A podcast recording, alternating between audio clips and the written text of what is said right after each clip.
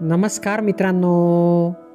मित्रांनो मी मंगेश कुमार अंबिलवादे तुम्हा सर्वांचं वाचन कट्ट्यामध्ये मनपूर्वक हार्दिक स्वागत करतो.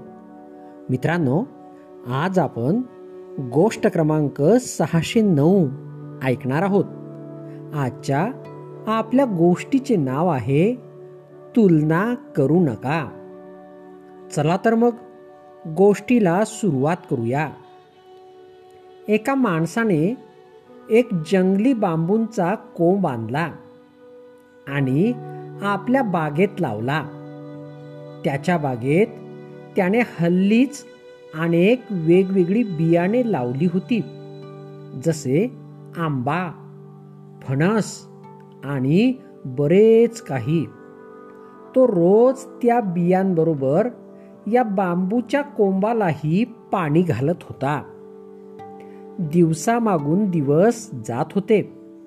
पण या बांबूच्या कोंबामध्ये काही फरक दिसत नव्हता.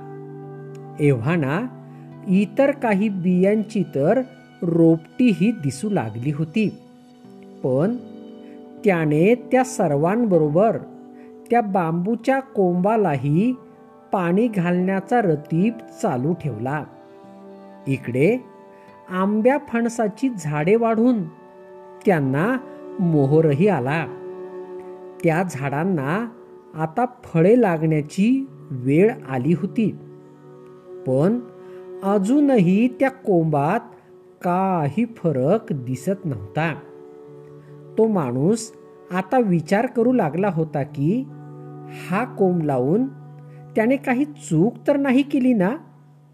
त्याऐवजी एखादे दुसरे झाड लावले असते तर कदाचित खूप फायदा झाला असता. असे म्हणून त्या कोंबाकडे तो गेला. पाहतो तर काय? त्या कोंबाला थोडी नवी पालवी फुटू लागलेली होती. तो माणूस आता पुन्हा त्या कोंबाला पाणी घालू लागला.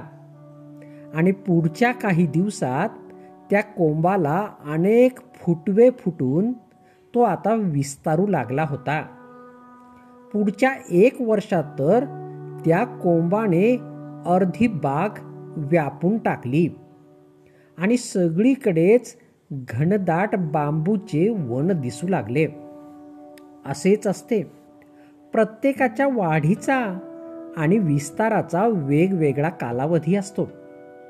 जेव्हा त्या आंब्या फणसाच्या झाडांनी आपला विस्तार वर वाढवायचा प्रयत्न जोर धरून केला तेव्हा तो बांबूचा कोंब आपला विस्तार जमिनीच्या आत वाढवत होता.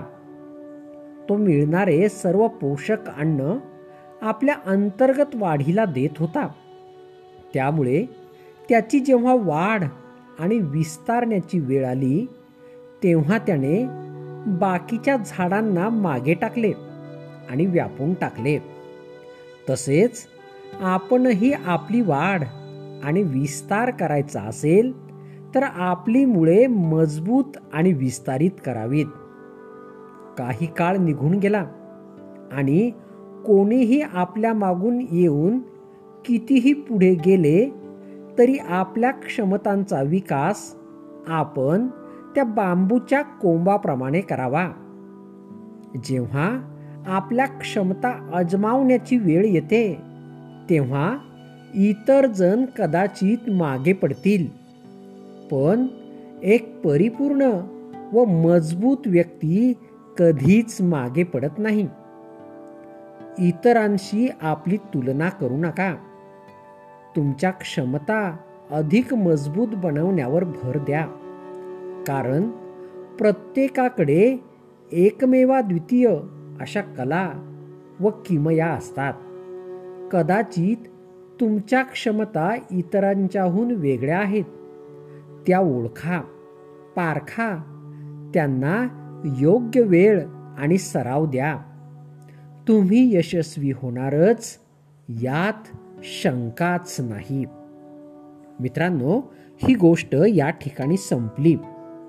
तुम्हाला गोष्ट आवडली असेल तर तुमच्या परिचितांपर्यंत नक्कीच पोचवा. चला तर मग उद्या पुन्हा भेटूया तुमच्या आवडत्या वाचनकट्ट्यात. तोपर्यंत बाय बाय.